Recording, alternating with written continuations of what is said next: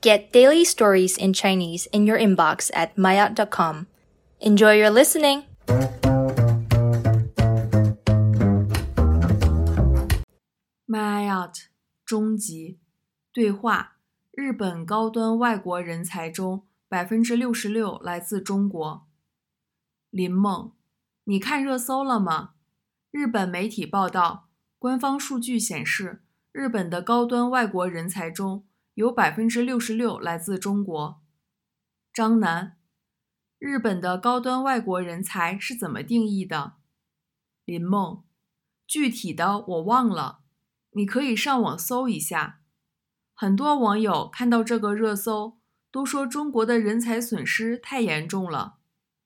张楠，还好吧，中国国内也有很多人才，不过我真的没想到这么多中国高级知识分子去了日本，现在在日本工作的收入已经不像日本经济辉煌时那么高了。